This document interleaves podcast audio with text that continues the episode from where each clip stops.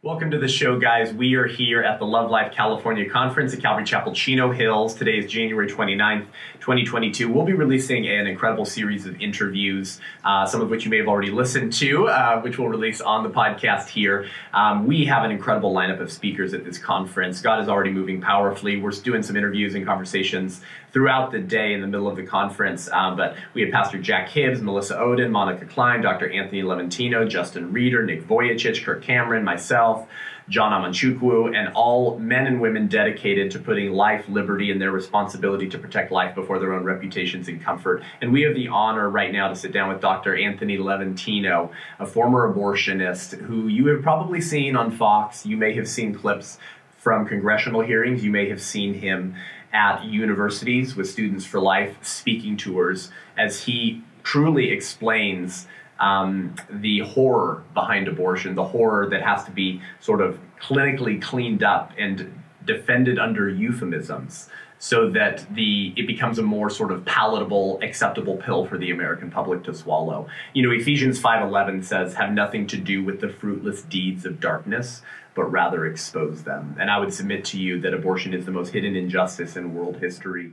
And it's happening now. So dr anthony levatino welcome to the show brother. Thank you seth uh, it is a. I was so glad when when you uh, so eagerly agreed to speak at the conference, um, and you just struck me immediately as just such a, a humble man of, of faith and uh, of commitment to this cause. Which um, you know, you know how it goes in, in speaker worlds. You know, it's easy to travel around and pick up nice honorariums. It's sure. easy to expect to be treated and catered to in a certain way.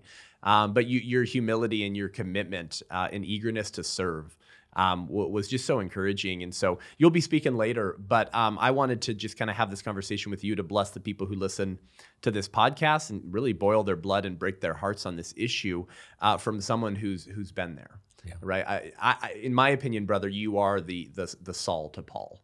Um, on, on an issue that it's it's so silenced and so covered up and so clinically described to keep the reality from really hitting home for Americans. So I just want you to tell your story if you're up for it. You'll be speaking later and and just diving into that horror. Um, but um, tell us your story, brother. I graduated from medical school in 1976, and you, if you asked me at the time how I felt about the abortion issue, I wouldn't have hesitated for a second to tell you I was pro-choice. This mm-hmm. was a decision between a woman, her doctor, and no one, including the baby's father, has anything to say about it. Right.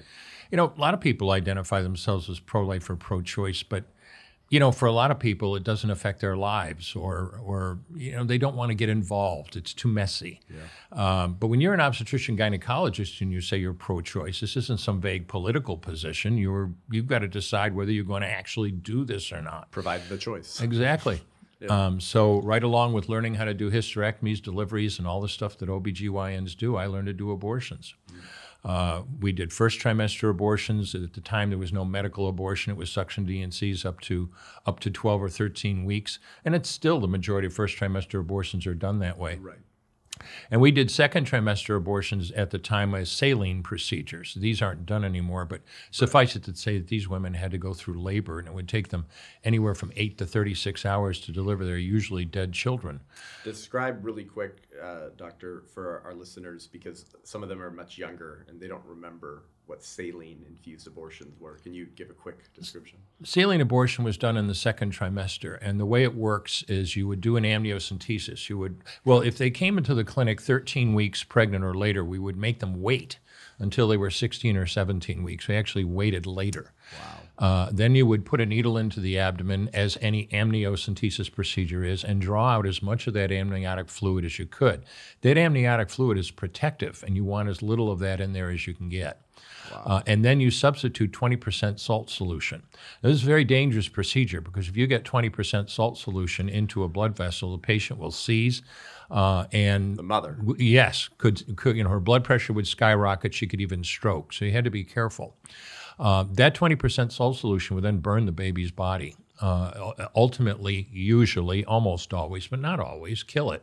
Yeah. Uh, well, and we then, have our friend Melissa Ohden speaking yes. later today, who my listeners have had. She's been on the podcast multiple times, and she survived the. She survived the procedure yeah. exactly. Very rare. But anyway, um, once the baby dies, prostaglandins are released. The, the mother goes into labor, and then it would take anywhere from eight to 36 hours for her to deliver her dead son or daughter. uh, it was absolutely gruesome. Even for somebody who was used to doing abortions at that point, this was a pretty gruesome procedure. And people ask all the time, how can you do that?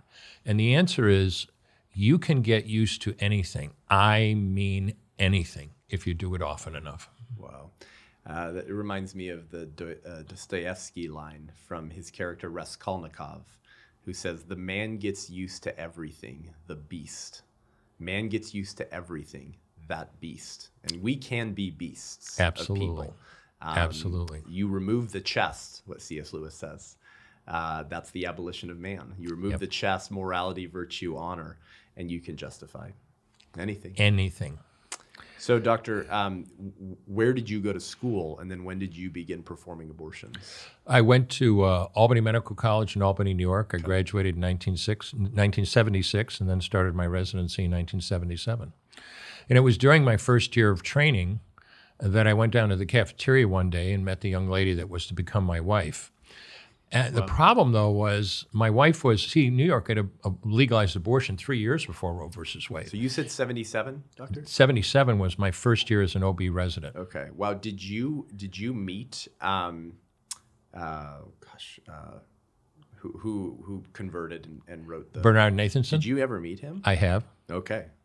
I know both. Because he was performing abortions there, right in the seventies. He was. Uh, Bernard was, and, and I've met his wife Adele, uh, and um, we actually did a couple of things together as, as time went by. After I got involved in pro life Sorry, many I years just later, thought when you said New York, Not at I all. was like, oh wow, yeah, not at all. Bernard. And you know, and I and, and you know, I always I, I talk about Bernard occasionally because if you read his autobiography, he says the reason we have abortion is because of us, meaning the church. Yeah. Wow. If and he'd said in his book, if the church had stood up, there would be no abortion. And he went on to produce The Silent Scream. Exactly. really exposing the horror of abortion publicly, kind of for the first for the first time. But so Albany, And, abor- and and performed eighty thousand abortions, including on his own his own child. daughter, yeah. And he later said after his conversion that if wombs, that fewer women would have abortions if if wombs had windows. Exactly. So New York, seventy-seven, continue. Well, um, I met my wife, and uh, you know, when she had been faced with this, in, as part of her nursing training, you know, uh, we're going to be doing abortions in the hospital, and we want to know if you'll assist. She said, absolutely no way. I mean, she was she was uh, very pro-life and wanted no part of it, and that was the end of it as far as she was concerned until we met. Well. Obviously, we found out pretty early we were on opposite sides of this issue, and, and we made the dumbest mistake we could ever make in our in our relationship. Anybody can make in a relationship. Instead of hashing it out, we ignored it, and we ignored it for way too long. We got married, wanted to have a family of our own, and found out pretty quickly that we had an infertility problem. She just wasn't getting pregnant. And after an extensive infertility workup and a, and a very long surgical procedure that was supposed to take an hour and a half and ended up taking three and a half hours, um, the physician came out. I can still see the room and said, "Look, I, ne- I never tell anyone they're not going to have a child, but don't count on it." We were devastated. We both came from big families and we wanted children of our own. So, okay, these are the cards we've been dealt. We'll adopt a child. And of course, anyone who's tried to do that knows how difficult that is. That's right. We called religious agencies, county agencies, state agencies. The, bet, the best we could do after months of effort was get on a, a five year waiting list to actually get on the waiting list. Oh my gosh. Uh, and that's when I uh, came up with what my wife. We've been married 44 years. Our anniversary was uh, last, you know, in uh, last month. Congratulations. Uh, thank Your you. wife struck me as just precious when we spoke on the phone, and I was sharing you with you the conference after uh, Ambassador Speakers Bureau, and we got on the phone. I remember you saying. Uh, my wife heard all that and she says I have to go. So I, I- Well, you she know- didn't come with you to the conference, but I was. Uh, you, you're God's using you guys as a power couple, that's for sure. So adoption waiting list. Yeah. Um, so we, um, so and, and, and anyway, but I, after all this frustration, I said, "This is ridiculous. We're getting nowhere in the normal channels." I know 50 obstetricians on a first name basis. Let's just advertise, and that's what we did. You know, hoping we would get lucky. Um, in August of 1978, I'm performing a procedure in the operating room with one of the attending physicians. The circulating nurse taps me on the shoulder, and she's holding up a piece of paper that said, "Call Marcia as soon as you're done." And Marcia was the head of social services at the hospital. She's one of the people we talked to, and um, it's all the said. I knew what it meant, and sure enough, when I called her, she informed me that a 15 year old girl was in labor in the delivery room. She had no prenatal care. The first time she saw a doctor was the day before. Whoa. But she's healthy. The baby look, is looking healthy. She wants to give her baby up for adoption. Are you interested? Of course, I was interested. I was. I remember staring at the face of the telephone to call Seal with this news, and know I was just seven digits away from becoming a father. Wow. And literally, by the grace of God, we were able to adopt a little girl named Heather in August of 1978 you know, after all the tears, after all the doubts, uh, after all the struggle, now we have a baby. My wife gets pregnant the very next month, despite all the predictions, and our son Sean was born, you know, only you know in July 1979. Uh, Sean and Heather were figuratively and literally close. They were only 10 months apart. Right, right, right. Anyone didn't know Heather had been adopted would look at them and go, 10 months? Man, you didn't give your wife much of a break. yeah, yeah, yeah, yeah, yeah. But hey, I've got the proverbial millionaire's family. And, and I always tell people, you know, it was during the time that we were trying to adopt a baby that I had my first doubts about abortion. It was strictly selfish. But here I am trying, I mean, it was ridiculous. I'm doing abortions during the day and I'm trying to find a baby to adopt at night. Right. And, and thinking, wouldn't even one of these ladies allow us to take her baby home? But of course, it doesn't work that way. Can you can you talk more about that, um, Doctor? Can you explain maybe when did you come to sort of the realization of, I guess, the irony?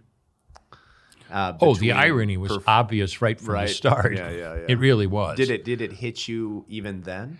It, it, it troubled me because, as I said, I was committed to the idea of doing an abortion. You know, you, when you do an abortion, you have to keep inventory. You have to make sure that you get two arms, two legs, and all the pieces. It's harsh, but that's the way it is. Yeah. Uh, and I remember, and you have to literally, and even on the little suction DNCs, you have to pick through the vacuum bag and make sure everything's there. Yeah. And I remember picking through these pieces, and that's when I thought, you know, wouldn't even one of these here? Here's a baby. I'm, I'm looking for a baby. There, there's one. Yeah. Uh, but of course, I just killed him. Um, and you know, and, and that was that was as I said, it was selfish, but it, it was the first crack in the wall. Yeah. Um, Now we've got a son and a daughter. All my doubts about abortion simply evaporated. I went back to business as usual. and it's profitable work, right? Oh, absolutely. Um, you know, I, I used to say even then. I mean, back then we would charge. Well, in 1980, we, we had moved. I graduated from the residency program. We moved to west coast of Florida for a year. Found out that a young couple with young kids didn't belong in a retirement community, and moved back to upstate New York. And I set up practice with a physician that I trained with. Now, Bill and I were practiced abortionists, and we were not running an abortion clinic. This is regular OBGYN office like every woman who's probably listening to this podcast has been to. Uh, but, you know, we did deliveries, we did hysterectomies, but we did abortions.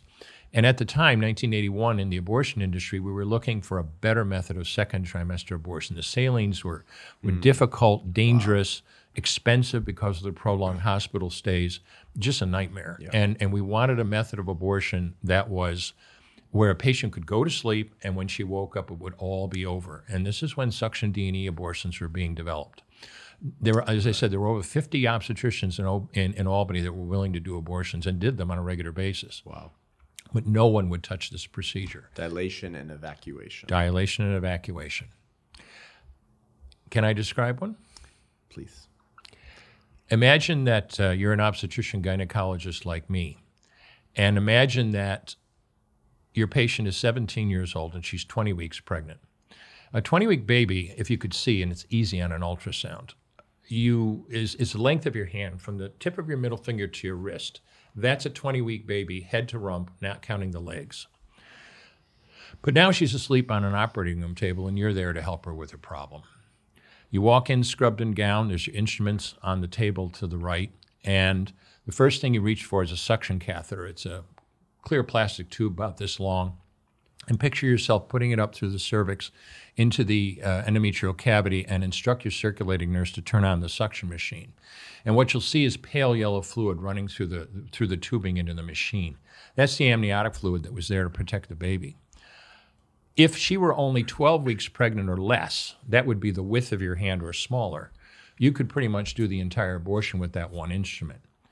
Babies this big, they don't fit through catheters that size. Right. So you reach for a Sopher clamp. Uh, it's 13 inches long, stainless steel, has rows of sharp teeth. It's a grasping instrument. When it gets a hold of something, it does not let go. A D&E procedure, the way I used to do them, is a blind procedure. You know, you can use ultrasound, but I didn't. It doesn't really add anything to it. Right. It's done by feel.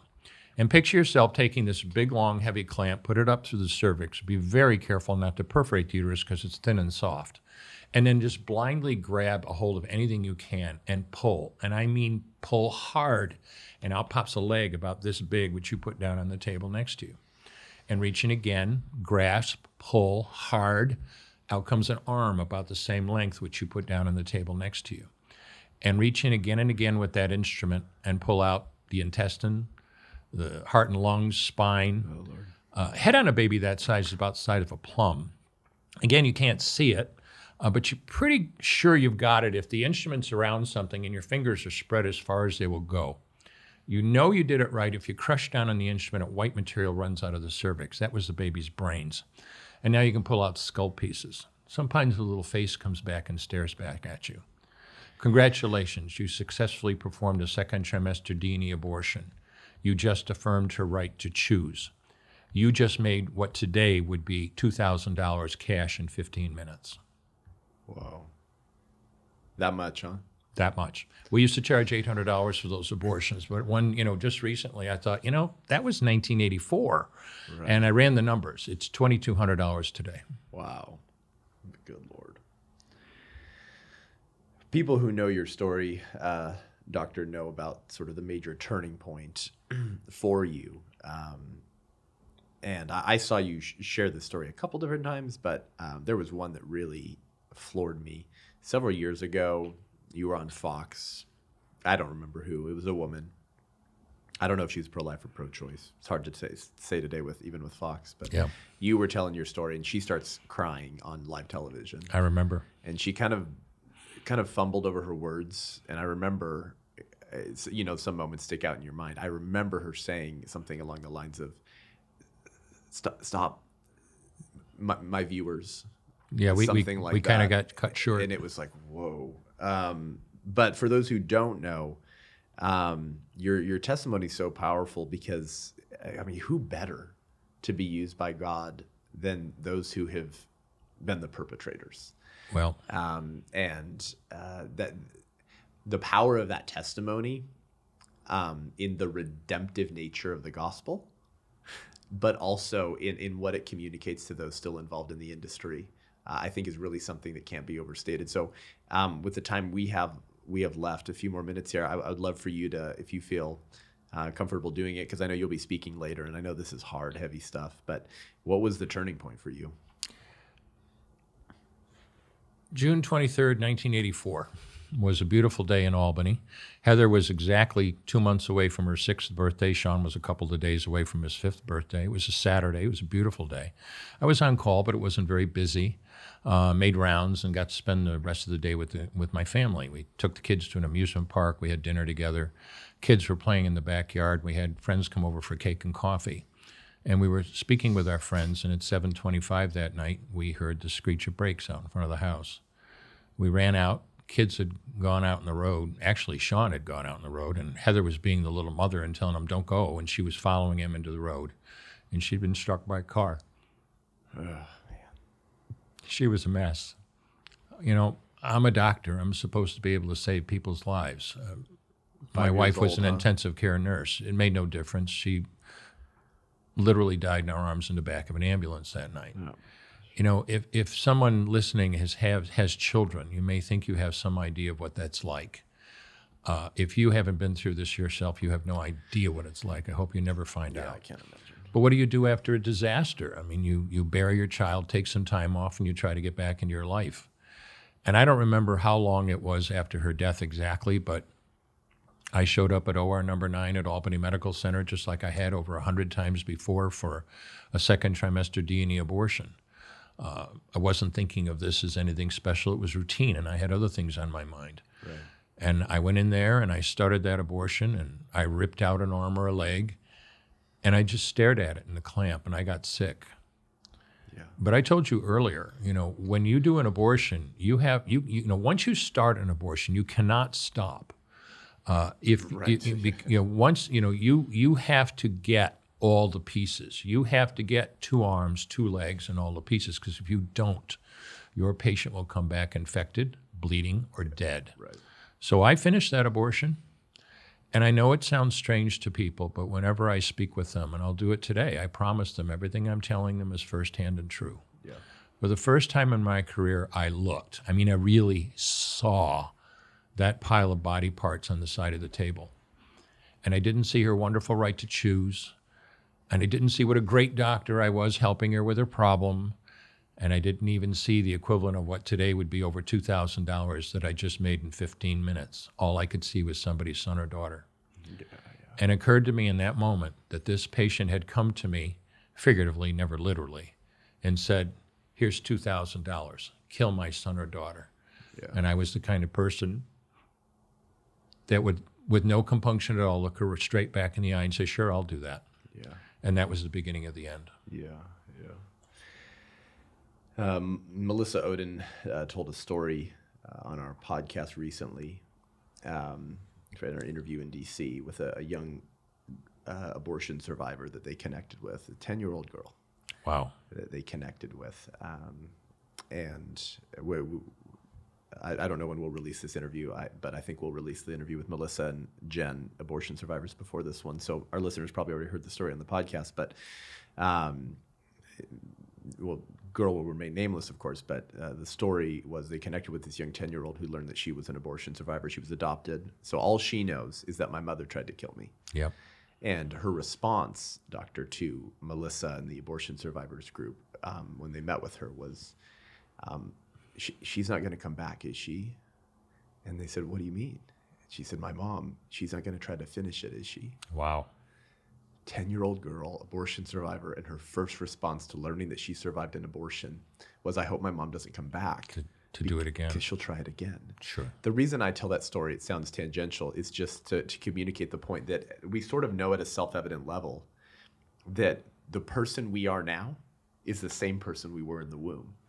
We've just changed. We were smaller, less developed, more dependent, but we were still a human being. There's no such thing as a human that's not a person, to quote Roe versus Wade and Dred Scott. There's no such thing as a human that's not a person, and that's why abortion survivors have such trauma because they're they're resonating with the truth that that was still me in the womb, and that's what you're saying is you're saying this this is a child, and this could have been my child. I make this point especially to college students. I mean, the kind of presentation I might give to a pregnancy center is not the same I would do at a college. Right. But, and I, I remind them, it's so easy to talk about taking away somebody else's life. But I remind them, today you're an adult. Once you were a child, you didn't look anything like you look today. Yeah. Once you were a baby, once you were this big, but it was always you. That's right. It was always you. Um, that's all the time we have, unfortunately. But um, we're grateful for your testimony, your story. Uh, thank you for standing, as I like to say, in the middle of the road of the culture of death with the big sign that says stop. It's and the least I can do. How, you know, people often wonder, why do you do this? And it's like, how do you make up for the death of over 1,200 children? Hmm. You can't, Yeah. but I can do this. Yeah, yeah. Praise God. Well, thank you, brother. Thanks for joining the show today. We'll we'll be praying for your your session later, and and I believe uh, that we are sowing eternal seeds that will bear fruit in due season, and those will be lives saved and and God's purpose for children fulfilled as they escape um, the forceps that their mother paid a physician to kill them with when Christians in the church show up and protect life. I appreciate it, brother. Um, I always I say, a little half jokingly, pray for the doctor. Lord knows he needs it. But you know, and it's something. It's a message my wife always gives when we speak together. It's easy to pray for the mom. It's easy to pray for the doctors. It's or it's easy to pray for the babies. It is not so easy to pray for the doctors. It's important that they do that. That's right. That's a good word to end on. Uh, thank you guys for joining the show today. Powerful, um, powerful, somber stuff. Uh, but this is this is the moment. This is the time for the church to stand. Forty nine years into legalized abortion, over sixty five million children at least killed in America alone. Um, we need to stop being tolerant with evil. I think it was Aristotle who said that uh, tolerance and apathy are the last virtues of a dying society. Um, and we need a new birth of freedom and life in this country. So share this episode with your pro-choice friends, yeah? And then take them out to coffee, talk about it. That would be a good conversation. Pray for Dr. Levatino in this conference and the fruit that will be had from it. Uh, we'll see you next week. I'm Seth Gruber, and this is Unaborted.